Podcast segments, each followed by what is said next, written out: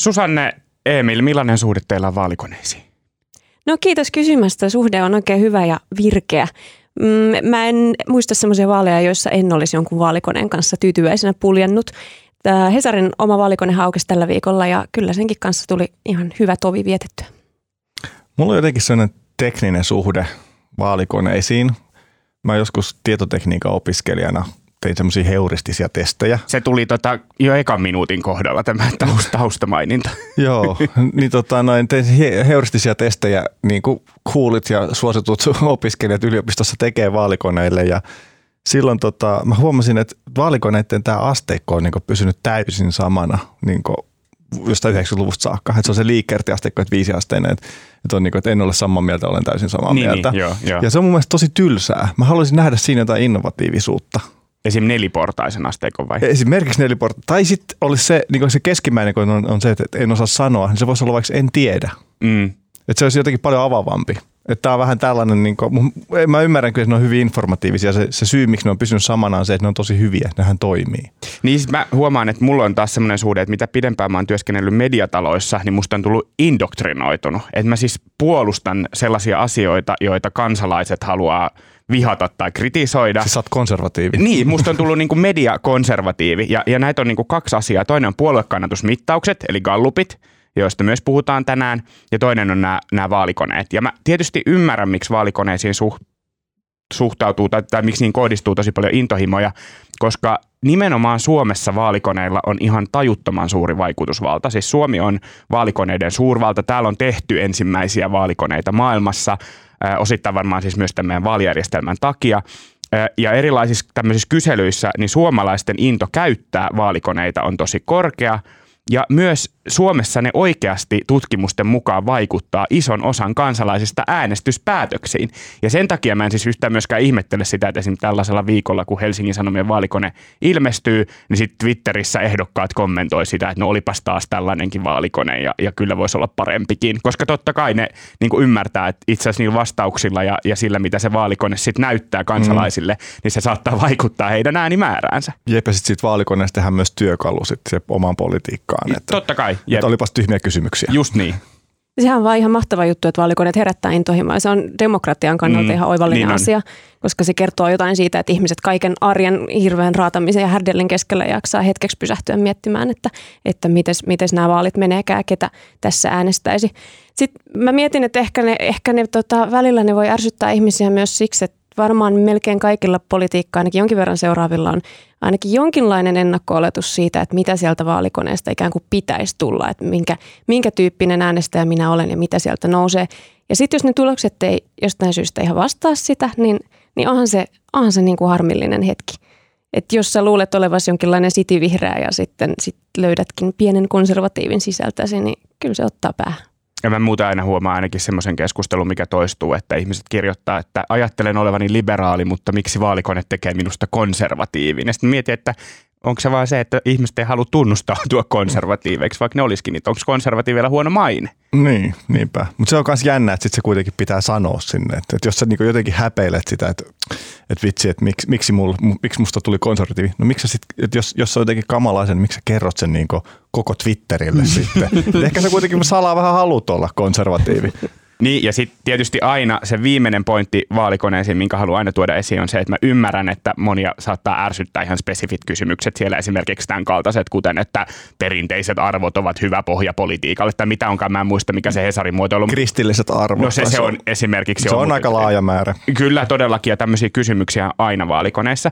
Mutta mä ajattelen, että ne on hyviä sen takia, että, että niin kuin siis vaalikoneenhan pitää tehdä eroja. Eli, eli tavallaan semmoiset kysymykset, että et, et mitkä ei pysty tuottamaan niitä eroja ehdokkaiden välillä, ne on huonoja vaalikonekysymyksiä. Ne saattaa olla hyviä kysymyksiä tosi moneen muuhun tilanteeseen, mutta kyllä sitten vaalikoneessa, kun ihminen täyttää sitä, myös kun ne ehdokkaat täyttää sitä, niin kyllä ne tietää, mitä niillä kysymyksillä haetaan. Ja kyllä ne myös niin kuin vastaa siihen, mm. siinä, että ne tekee niitä mielekkäitä eroja ja erottelee sitten niille poliittisen nelikentän niin kuin eri puolille ja sitten saadaan niitä mielekkäitä tuloksia. Mä haluan vielä ennen kuin mennään seuraavaan, mä jotenkin mietin, että, että koska vaalikoneet on niin tärkeät, niin kuin ollaan todettu mm. tässäkin, niin sitten se jotenkin ne, se, mä ymmärrän sitten se kritiikinkin paljon helpommin. Mm. Että et jos joku asia on tärkeä, niin sitä pitää myös kritisoida Kyllä. koko joo, ajan. Joo, niin sitä joo, pitää joo. parantaa, sitä pitää niin tosi tarkalla silmällä seurata, että onhan ne kysymykset oikein. Onhan tämä niin asteikko nyt niin validi esimerkiksi. Mm. Saat ihan oikeassa ja ehkä tämmöinen perusjournalismin läpinäkyvyyskeskustelu, että kun siitä puhutaan muissa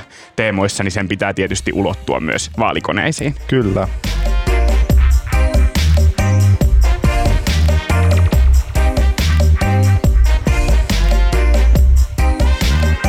Tämä on lauantai-kerho, Helsingin Sanomien uusi podi, jossa minä, Robert Sundman sekä kanssani olevat Susanne Salmi ja Emil Elo selitämme ja tulkkaamme parhaamme mukaan politiikan ja siis tietysti tänä keväänä erityisesti lähestyvien eduskuntavaalien kuvioita. Ja ehkä pystytään rauttamaan jonkin verran jotain verhoa myös kulissien taakse toivottavasti. vaalit on seitsemän viikon päästä senhän huomaa, politiikassa puheet kovenee, meno kiihtyy ja mun mielestä lauantai-kerhonkin olisi siksi aiheellista tässä ensimmäisessä jaksossa ruotia vähän vaaliasetelmia ja siis mikä olisikaan parempi paikka aloittaa kuin Hesarin tuore Gallup. No näin se on. Hesarin helmikuun Gallup julkaistiin tosiaan torstaina ja siinä nämä kolme suurinta puoluetta on nyt tiukasti rinta rinnan. Ne on kahden prosenttiyksikön sisällä toisistaan, eli, eli välit on hyvin pieniä. Siellä on suurimpana edelleen kokoomus, mutta kokoomuksen kannatus on kevään mittaan huvennut ja nyt se on 21,3 prosenttia. Perussuomalaiset on kakkosena, ne on nostanut kannatustaan sinne 20 prosentin hujakoille ja demareilla 19,2 prosenttia. Toimittajathan saa usein huutia yksittäisten mittausten liian tarkasta tihrustelusta ja ylianalysoinnista, että ei voi tehdä yhdestä kannatusmittauksesta dramaattisia johtopäätöksiä, mutta siis silloinhan kuuluu aina vastata kunnon toimittajan, että oleellista on se trendi, eli ne suunnat, eli erottuuko useampaa mittausta tarkastellessa jokin suunta. Ja tästähän erottuu. Nimittäin se, että nämä kärkipuolueiden väliset erot pienenee ja tiivistyy. Kokoomuksen kannatus on tullut huomattavasti alaspäin huippulukemista. Perussuomalaisten SDPn kannatus ne on vähän noussut, ne on lähentynyt sitä. Ja tämähän ei ole tavallaan mitenkään yllättävää, koska edellisissä vaaleissakin nämä samaiset puolueet oli 0,7 prosenttiyksikön sisällä toisistaan. Ja, ja siis on edellisissä vaaleissa käynyt myös tämä sama ilmiö, että se ennakkosuosikin kannatus on lähtenyt sieltä huippulukemista sulemaan. Siis keskustan vuonna 2015, SDP vuonna 2019 ja nyt ilmeisesti kokoomuksen vuonna 2023. Mm. Mun oli ihan pakko tsekata huvikseni, että miltä, miltä silloin neljä vuotta sitten tähän aikaan näytti, eli neljä vuotta sitten 2019 helmikuussa. Ja tota, siis silloin perussuomalaisten kannatus oli vaan reilut 11 prosenttia josta sitten se kevään aikana alkoi hurjasti nousemaan, tapahtui semmoinen rynnistys 17,5 prosenttiin ja perussuomalaiset nousi vaalien kakkoseksi, oli itse asiassa tosi pienestä kiinni, ettei, ettei mennyt demareiden ohi. Tota, ja sitten nyt perinteisesti hän PS yltää vaalipäivänä kalluppeja parempaan mm, tulokseen. Mm, niin nyt mm. musta on kiinnostavaa, että kun niille menee nyt jo näiden kallupien valossa näin hyvin, niin tuota, mahtaako, mahtaako tässä tulla vielä jonkinlainen niin kuin mega mega jytky. Anteeksi, en halunnut käyttää tuota sanaa, mutta sieltä se tuli. Kolmas jytky, ei kun neljä se, kun monesko tämä nyt on? Niin, mones. niin. Äh, no, mun mielestä on ollut mielenkiintoista huomata, miten Purra kyllä selkeästi on tosi luottavainen mm. tällä hetkellä. Se on, hän on vapautunut, hän on rentoutunut ja meillä oli lasten uutisten oliko se kenen tentti? Joo, lasten, lasten uutisten, tentti alkuviikosta. Oli alkuviikosta Sanomatalolla, mitä mä olin katsomassa. Ja siinä Purra oli jotenkin semmoinen ihan niin kuin – se, se, niin se huoku sellaista positiivista energiaa. Sitten kun siinä piti kehua muita, eräs kysymys oli, että kehu vierustoveria, niin kaikki muut oli vähän sellaisia, niin kuin, että no, että Ohisalo sanoi Purralle, että no, Riikka syö kasvisruokaa, niin. mikä on kivaa. niin. Ja sitten Jallis sanoi Liille, että Liillä on paljon mielipiteitä. Hyvä kehu. Hyvä kehu, joo. joo, joo. Mutta sitten Purra alkoi kehua Marinia sille ihan täysin estoitta, että Marin on tosi kova muija ja se on niin kuin, tota, että hän, ei, hän aina on ylpeä, kun se on tuolla maailmalla, niin se ei tarvitse hävetä, niin kuin ehkä joita on joskus tarvinnut hävetä. Mm, mm. Et se oli mielestäni kiinnostavaa huomata, että, että, että se on semmoisessa positiossa, että se voi nyt alkaa kehu Sanna Marinia mm. niin kuin mm. noin estoitta tuollaisessa kysymyksessä, koska hän, hän on tällä hetkellä niin sanotusti tuulen edessä, mutta kokoomuksessa kyllä varmasti pelätään tällä hetkellä, että tuliko se kuntohuippu liian aikaisin jälleen kerran. Mutta toisaalta sitten taas mä väitän, että niillä on edelleen hyvä positio, koska jos ne vaan joko ne, jos ne voittaa vaalit tai ne tulee kakkoseksi persojen jälkeen, niin mun analyysi on edelleen se, että niistä tulee pääministeripuolue mm. näissä kahdessa skenaariossa, koska niitä ei tarvitse lähteä perussuomalaisten apupuolueeksi, mikäli ne tulee kakkoseksi perussuomalaisten jälkeen. Sitten ne on myös toiminut sillä tavalla fiksusti, että ne ei ole blokannut etukäteen ketään, että ne voi mennä myös Marin kakkosen apupuolueeksi sitten hyvillä mielin. He ei kuulu tämmöiseen blokkipolitiikkaan. Mm, mm. on sanotunut siitä täysin irti julkisesti moneen kertaan. Mm. Tota, palataan noihin asetelmiin kohta, mutta mun mielestä on myös siis kiinnostavaa se, että tämän normaalin Kallupin lisäksi, niin Hesarihan teetti tällä viikolla myös tämmöisen ensimmäistä kertaa äänestävien Gallupin. Ja, ja siinä tota, perussuomalaiset oli aika korkealla siinä. Joo, perussuomalaiset oli siis aivan ylivoimainen siinä kallupissa. Siis kun näiltä nuorilta kysyttiin, että jos vaalit olisivat nyt, mitä puoluetta äänestäisit, 28 prosenttia mainitsi perussuomalaiset. Ja sitten kakkosena oli demarit, kolmasena kokoomus, ne tulee kaukana perässä, 13 pinnaa ja 11 pinnaa.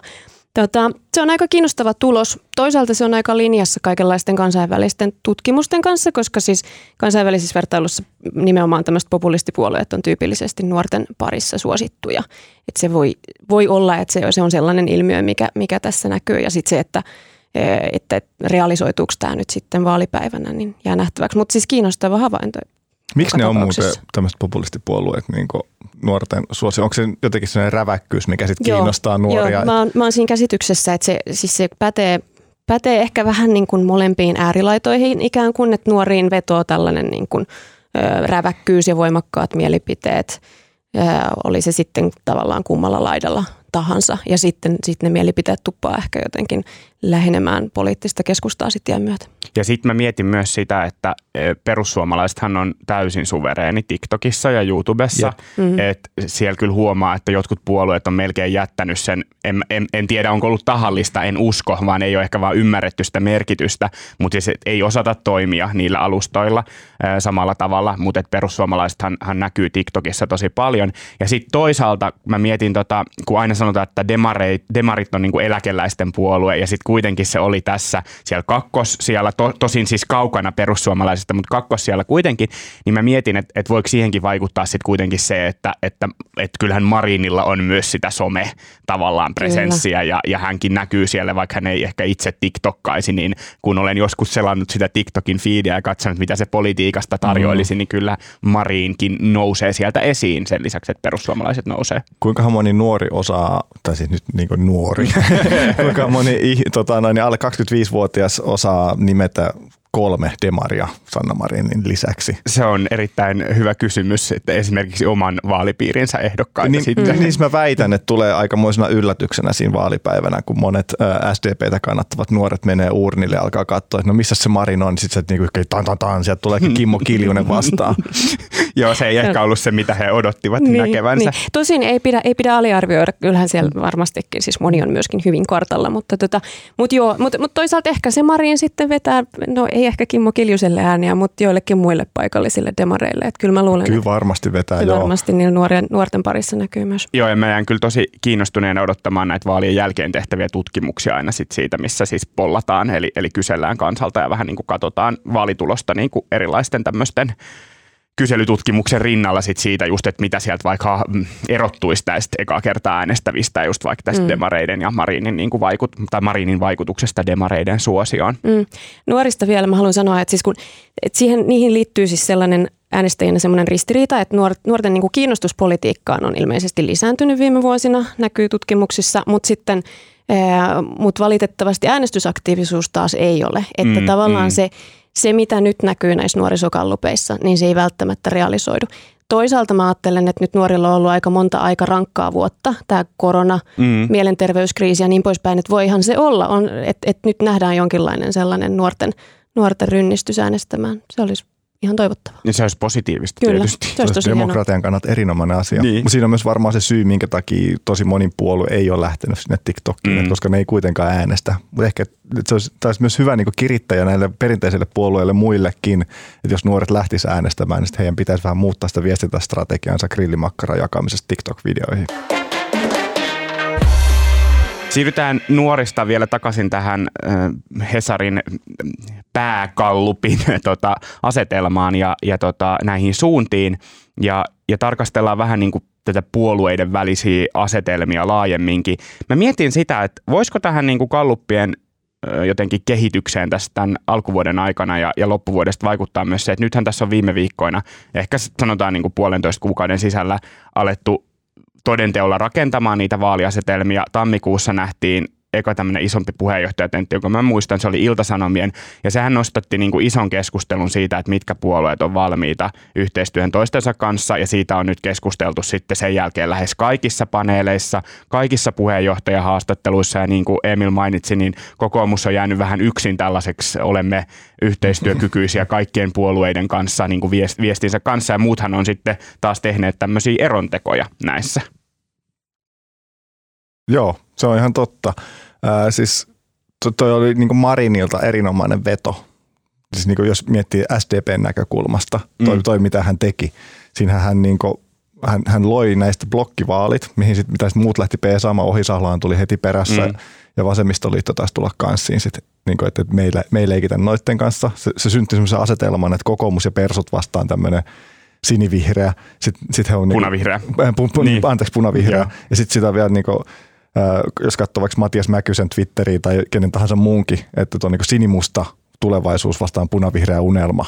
Tämä ihan Oliko niin kuin, se sinimusta menneisyys? Niin, sinimusta menneisyys. Joo, Joo toi on itse asiassa ihan superkiinnostavaa. Mä olin pari viikkoa sitten Demareiden kampanja-avauksessa tekee niin kuin juttuja, koska tietysti toimittajat käy läpi nämä kaikkien niin kuin isojen, varsinkin isojen, mutta, mutta niin kuin lähes kaikkien eduskuntapuolueiden tämmöiset startit ja merkittävät tapahtumat nyt tässä kevään aikana.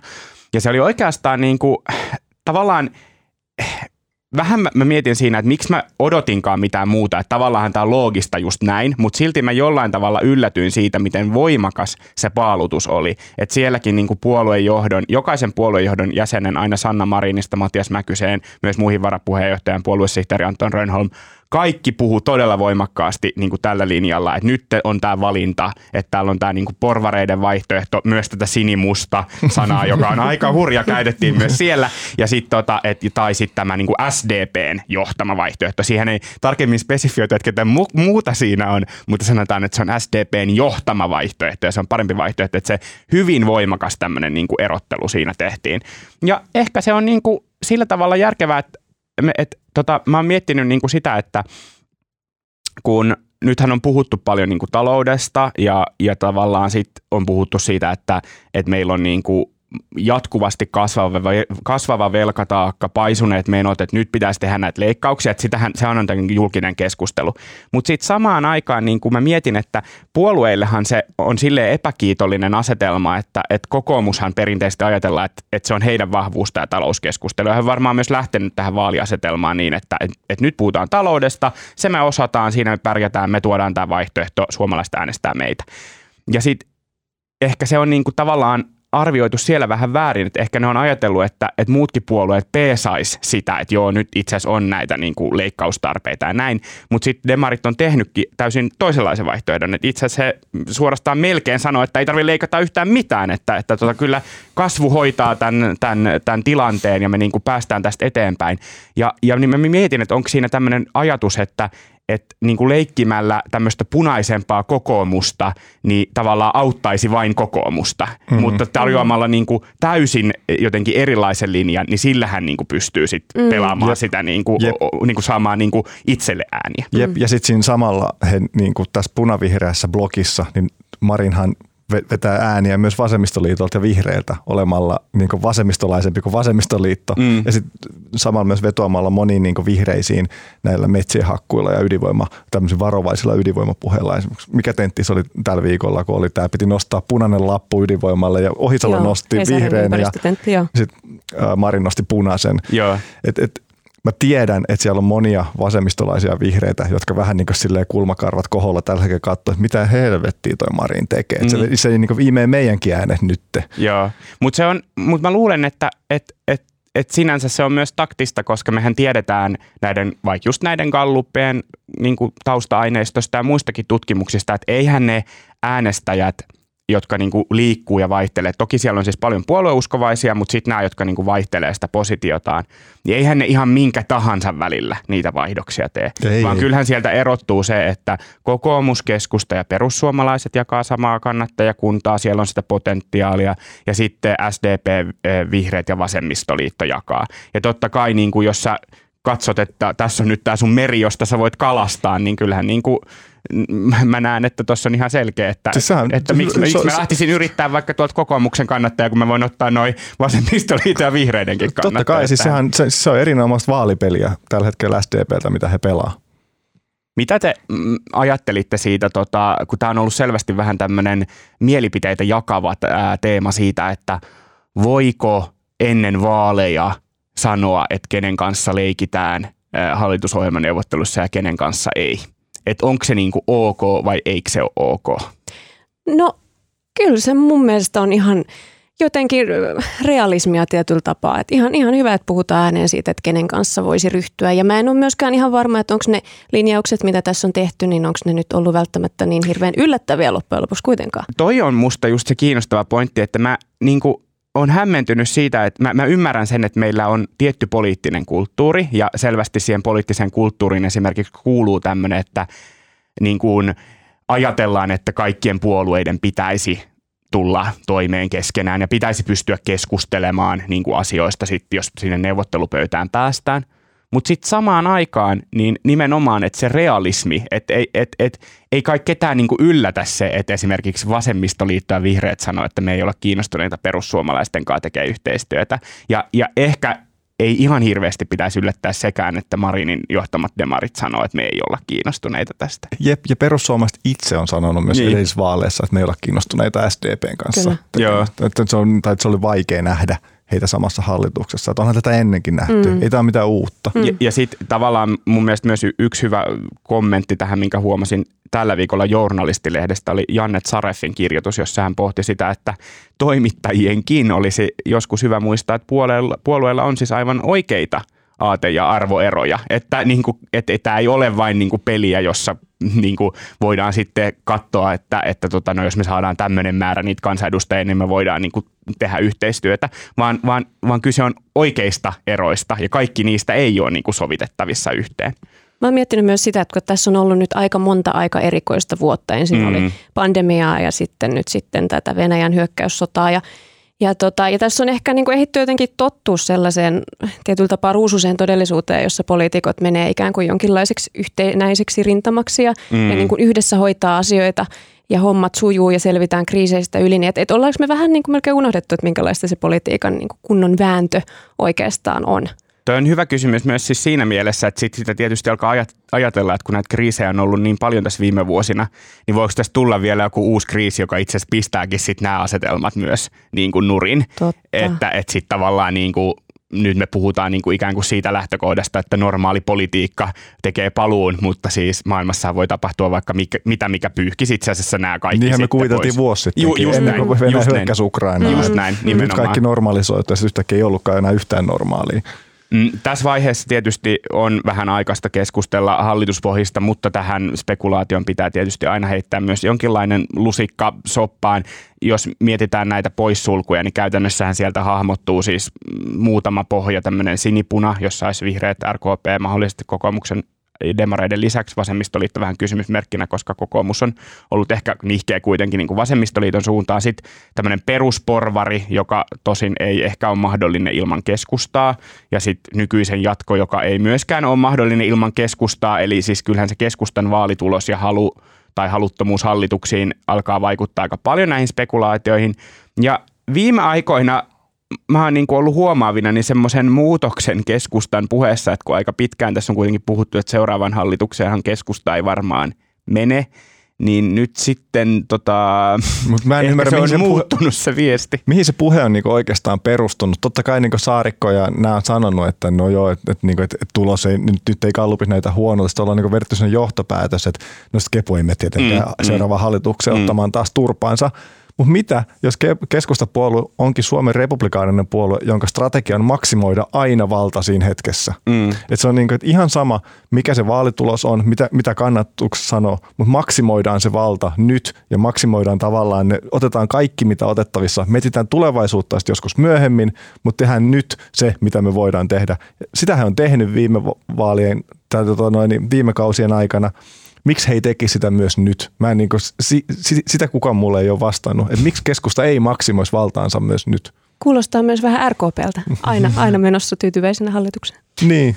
Ja sitten mä mietin sitä, että kyllähän seuraavalla hallituskaudella sitten väistämättä siis tämän nykyisen sotejärjestelmän fiksaaminen tai, tai hienosäätö, rahoitusalueille, kuntien asema, kaikki tämmöiset asiat, että kyllähän siellä on paljon – paljon sellaisia päätöksiä, jotka koskee sitä niin kutsuttua keskustan puolta valtakuntaa, eli niitä kaikkia äänestyskartassa keskustan vihreinä loistavia alueita, kyllä, missä kyllä. keskusta dominoi, että, että tavallaan se, se just tämä, että halut, halutaan, haluttaisiko jättäytyä pois vai halutaanko käyttää valtaa niin kuin, mm. niin kuin suhteessa sit niihin päätöksiin, joita tehdään, jotka koskee sitten keskustalaistakin Suomea isosti. Mä en tunne yhtään poliitikkoa, joka ei haluaisi valtaa. Mm. Se, sehän, se, mm. sehän niin tämän koko homman pointti on, että sä saat valtaa, sä pääset vaikuttamaan niihin asioihin. Ei se, niin kuin, se, on, se on tosi kaunis ajatus, että mennäänpä tuonne oppositioon vähän niin kuin nyt vaihtopenkille jäähylle odottamaan sitten neljä vuotta. Mm. Aika harvasta haluaa tehdä oikeasti.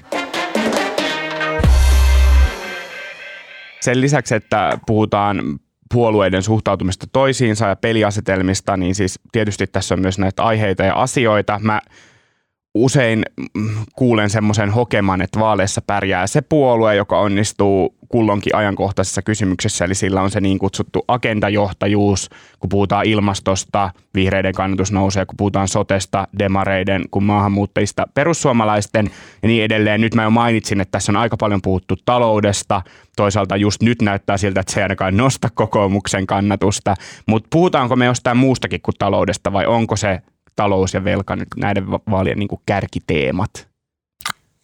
Niin, no olisi se aika outoa, tai siis niin taloushan on tosi laaja käsite mm, ensinnäkin, että siis siihen liittyy kaikki työperäinen maahanmuutto, niin sote-keskustelu on talouskeskustelu, mm. koulutuskeskustelu on talouskeskustelu, mikä, mikä, missä se raja menee. Niin, missä mm. se raja menee, mutta kyllä mun mielestä näiden vaalien toistaiseksi yllättävin asia on ollut se, että kokoomus ei ole onnistunut mitenkään käymään sitä talouskeskustelua. Ne ei ole niin mitään ominut sellaista niin isoa teemaa itselleen, vaan se on niin kuin, tämä keskustelu on käyty joko työperäisen maahanmuuton kautta, niin kuin persut, mm. he, heille niin aivan loistava aihe, he pystyvät nostamaan kannatustaan tämän keskustelun kautta. Ja sit sama Koska myös, he on ainoana eri mieltä muiden kanssa. Niin, niin. jep, he on niin positioinut itsensä sinne kyllä. Va- va- vastavirtaan. Sitten samaan aikaan niin kuin, on niin kuin, äh, ihmisten ostovoima laskee, valtio velkaantuu. Me, me vihdoin ja viime aidosti keskustellaan tästä huoltokriisistä, mikä on nyt niin kuin sille nurkan takana lävähtämässä silmille. Mm. Kokoomus ei onnistu missään näissä ottamaan sitä itselleen, vaan ne vaan peesaa näitä muita niin kuin isoja keskusteluja, mitä tenteissä ja muissa tulee.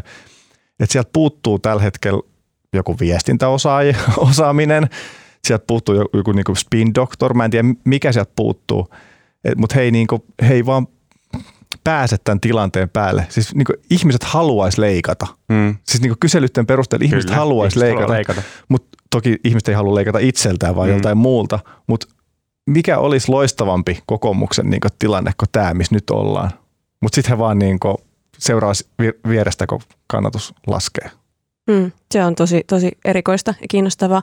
Tota, se on totta, mitä sä sanoit siitä, että, että se talous liittyy tavallaan lähes kaikkeen ja se liittyy myös koulutukseen, mutta mä jotenkin silti haluaisin nostaa sen koulutuksen sellaiseksi teemaksi, joka ehkä saattaa vielä, niin kuin, vielä nousta isompaan keskusteluun tässä ja, on, mm. ja siis on keskusteluttanut jo on tosi pitkään ja niin kuin all the way tavallaan sieltä varhaiskasvatuksesta korkeakouluihin ja kaikki siltä väliltä S2-opetus – alaasteiden segregoituminen, koulusoppailu, pisatulokset, ää, nuorten aikuisten koulutustaso, siis niitä aiheita on pilvin pimein, siellä on kaikenlaista kriisiä vähän niin kuin joka asteella, ainakin niin kuin keskustelujen perusteella ja tota, jotenkin uh, mielenkiinnolla katselen, että mikä puolue se nyt sitten on, joka tämän omistu, onnistuu omimaan. En mä tiedä, että onko niin kuin, tässäkään oikein sellaista, onko mikään puolue vielä noussut että sillä lailla, että tämä, tämä on se meidän teema. Joo, se oli kiinnostavaa ja eilähän huomasin, että tai torstaina siis eduskunnan kyselytunnilla käytiin pitkä keskustelu nimenomaan koulutuksesta ja perussuomalaiset, jotka on julkaissut tämmöisen oman ohjelmansa nytten koulujen tilanteesta, niin, niin penäsi siellä just tarkkailuluokkia ja nelosia, nelosia takaisin kouluihin. Ja sitten siinä Li, Li Andersson vastaili jotenkin niin, että poliitikot eivät päätä tarkkailuluokista tai arvosanoista, mutta että siinäkin musta se keskustelu se, se oli aika junnaavaa ja sitten muut puolueet jotenkin niin kuin tuli siihen, että mekin olemme huolessamme koulutuksesta, mutta se, se ei kyllä mennyt kovin pitkälle vielä se keskustelu, niin kuin, että se tavallaan, tavallaan niin kuin siinä se sitten oli ja tavallaan tässä koulutuskeskustelussakin niin pitäisi päästä sitten seuraaville tasoille.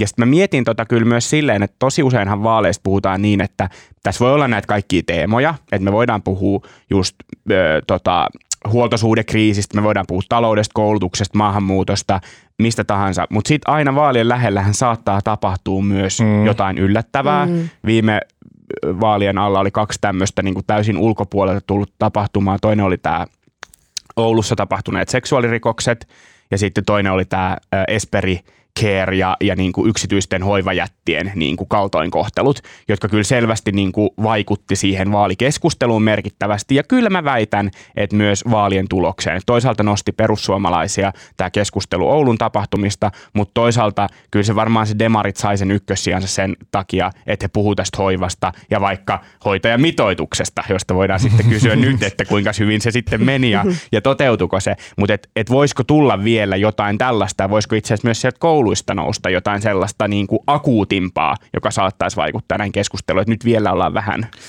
epämääräisellä tasolla. Ja siihen vaikuttaa varmaan myös se, että kun kaikki odotti, että se on se energiakriisi. Mm, et, et se on kyllä, se, kyllä. Et, et se on se vaalien iso teema. Sitten kun se energiakriisi vähän lässähti, niin nyt sitten ollaan tämmöisessä niin välitilassa odottamassa. No mikä se sitten olisi se, me ei niin oltu valmistauduttu mihinkään muuhun kuin energiakriisiin. Mm. Ja sitten taas kun turvallisuuspolitiikka on, niin kaikki on samaa mieltä.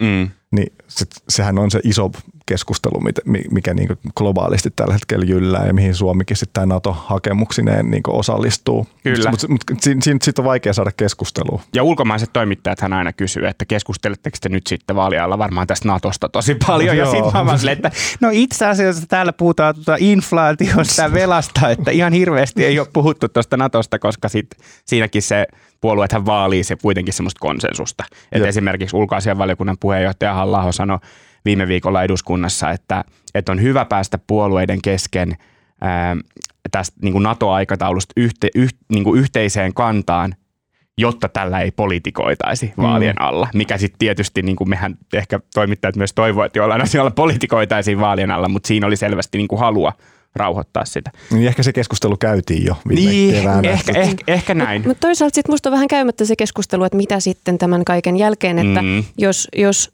ja kun tämä prosessi menee päätyyn, niin mitä, mitä sitten, minkälainen NATO-maa Suomi on ja niin poispäin. Musta se keskustelu on jotenkin aika alkutekijöissä. Just näin. Mä haluan sanoa vielä yhden asian tuosta taloudesta, mikä jäi mua miettimään, nimittäin tuo Emilin pointti, että ei pystytä jotenkin näitä leikkauksia ja tätä velkaa, että, se, että kokoomus ei pysty niinku lunastaa sitä. Mä luulen, että se johtuu just tuosta, mitä sä sanoit, että et, et sen on pakko jäädä kuitenkin vähän abstraktille tasolle sen leikkaus- ja velkapuheen, koska kuitenkin sitten kun mennään kysymään suomalaisilta, että mitä he ihan oikeasti haluaa, niin se on niinku ristiriitainen. Sä mainitsit, että kyselyissä halutaan leikata. Mm. Ja sitten mäkin katoin sitä Evan kyselyä, missä oli oikein tehty tämmöinen lista, että mistä suomalaiset haluaa leikata.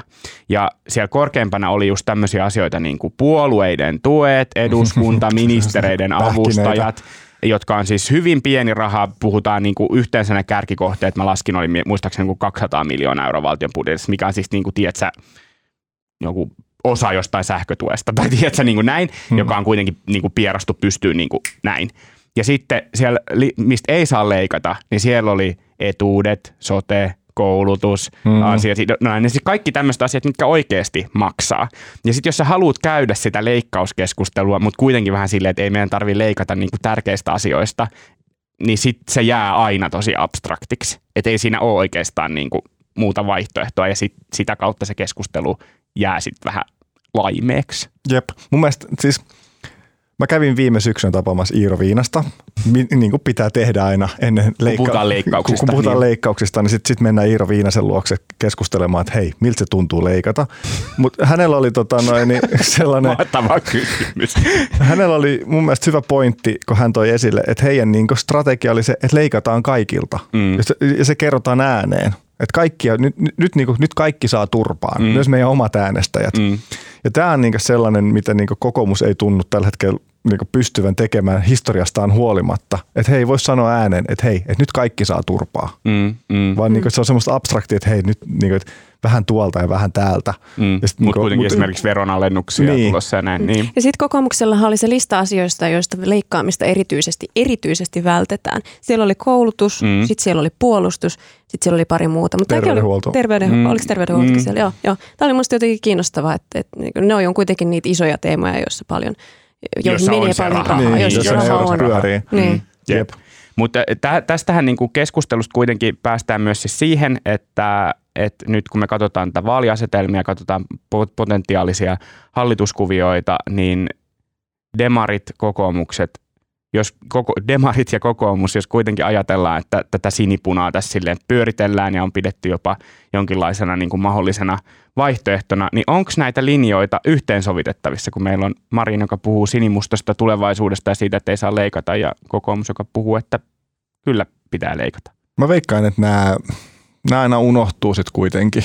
Sitten kun tulee toukokuu, sitten kun tulee kesäkuu, sitten kun niitä oikeasti aletaan etsiä niitä yhteisiä nimittäjiä, niin sitten niitä löytyy vaalit toisensa jälkeen. Et puheet on tosi kovia, mutta sitten sit se pragmaattisuus nousee esiin siinä hallitusneuvotteluissa. Tämä on niinku tämmöinen kokemukseen perustuva mm. veikkaus. Voi olla, mm. Tämä tilanne voi olla täysin eri. Siis varmasti tulee sotkuisemmat hallitusneuvottelut kuin koskaan aikaisemmin tai lähihistoriassa, mutta kyllä ne sitten kuitenkin sieltä löytyy ne yhteiset nimittäjät ja siellä voi hyvin olla sit SDP ja kokoomus samassa hallituksessa. Mm. Niin kyllä semmoinen niin kuin ensimmäinen jotenkin selkäranka-reaktio on, mm. että onhan kokoomus ja SDP nyt niin kuin jotenkin tosi kaukana toisistaan noissa talousasioissa, kun miettii just sitä aiemminkin puhuttua demareiden talouspoliittista ohjelmaa, joka oli niin kuin hyvin – hyvin vasemmistolainen, jopa jossain määrin äh, ehkä vasemmistolaisempi mm. kuin vasemmistoliitolla. Kyllä, Mut siitä et, kantoi huolta myös vasemmistoliiton lehti Kansan uutiset, että näin, näin näyttää. Miten tämä voi näin niin. mennä? Joo, mutta, tota, mutta sitten mut sit toisaalta siis onhan niin kuin hirveästi teemoja, joissa varmaankin kokoomus ja demarit löytää toisensa paljon helpommin kuin vaikka kokoomus ja ja perussuomalaiset, vaikka, vaikkapa ympäristö ja ilmasto. Mm, se, niin ja EU. Ja EU, joo, joo. Mä olin silloin keskiviikkona seuraamassa sitä Hesarin ympäristöaiheista puheenjohtajatenttiä paikan päällä ja ja, tota, ja kyllä siis Riikka Purra oli kyllä kovin, kovin yksin niiden ajatustensa kanssa siellä, kun hän muun muassa linjasi, että Suomen hiilineutraaliustavoitetta pitäisi lykätä siitä vuodesta 2035 vuoteen 2050, mm. minkä perään sitten Petteri Orpo sanoi, että kokoomus ei ole valmis menemään hallitukseen, joka ei ole sitoutunut tähän nykyiseen hiilineutraalisuustavoitteeseen. Mm. Että kyllähän niin kuin, no toisaalta sitten ilmastoikävä kyllä usein tuppaa olemaan semmoinen asia, mistä sitten niitä kompromisseja kuitenkin tehdään ja on tarvittaessa jotenkin helppo joustaa, mutta tuota, nähtäväksi jää kyllä nämä on jotenkin aika kaukana toisistaan tässä asiassa. Mun mielestä oli mielenkiintoista huomata omassa tota, omalla fiidillä, kun ihmiset lähetteli niitä tota, vaalikonetuloksia ja siellä oli aika monella, saattoi olla vaikka kokoomus niin siellä kolmen kärjessä, mm. niin sit siellä pohjimmaisena oli perussuomalaiset. Se oli kiinnostava havainto, et, et, et, et, tai siis helsikiläisillä mm. tietenkin, että se on niin aika pieni otos, mm. mutta et, et kyllä ne niin vaalikone vastaustenkin perusteella aika kaukana on sitten ehdokkaat kuitenkin. Ja erityisesti PK-seudulla nä- näkyy, näkyy toi ero. Mutta siis niin kuin Susanne sanoi, niin pääkirjoitustermein nähtäväksi jää ja tietysti, että käydään ne vaalit nyt ensin. Niin, kallupit ovat vain kallupit ovat kalluppeja, eivätkä ne äänestä. Tällä kertaa lopuksi viikon erikoisena tarjolla on tietysti Lintilän meemi vai, vai kenen meemi se nyt sitten onkaan, mutta viime viikon torstai-iltana keskustalaisten WhatsApp-ryhmään Lintilän puhelimesta lähtenyt Marinille ja SDP-varapuheenjohtajalle Matias Mäkyselle irvaileva kuva, jonka Lintilä on kiistänyt lähettäneensä. Ensin pohdittiin WhatsAppin kaappausta ja hakkerointia, hakkerointia sitten minun todettu, että ehkä siitä ei ollutkaan kyse vaan rinnakkaiskäytöstä. Mitä tapahtui teidän mielestä? Mikä on teidän analyysi Lintilän meemistä ja tästä todellisuudesta tämän taustalla? Tämä, joo, tämä on jotenkin nyt niin kertakaikkisen hämmentävä episodi. Kyllä joo, joo, omassakin huushollissa on joskus kissa hypännyt mm. näppäimistölle ja lähetellyt outoja viestejä, mutta ei, ei, tota, ei keskustapuolueen WhatsApp-ryhmään toistaiseksi. Tota, en, en, en mä tiedä, mitä tässä on käynyt, mutta mä jotenkin, mä niin kuin hämmentää ja häiritsee se, että minkä minkälainen tavallaan hiljaisuus tämän asian mm. ympärillä vallitsee. Ja siis hiljaisuus ei siinä mielessä, etteikö siitä niin kuin puhuttaisi ja mediatilaa mm. otettaisi, siis täs, siitähän nyt on puhuttu toista viikkoa, mutta jotenkin niin kuin ne, ne tämän koko keissin kannalta olennaiset tahot, niin voisivatko he nyt lausua jotakin painavaa? Et siis esimerkiksi Annika Saarikko taisi kommentoida tätä ekan kerran kunnolla vasta torstaina, kun mm. hän sanoi, että hänellä ei ole syytä epäillä Lintilää valehtelusta.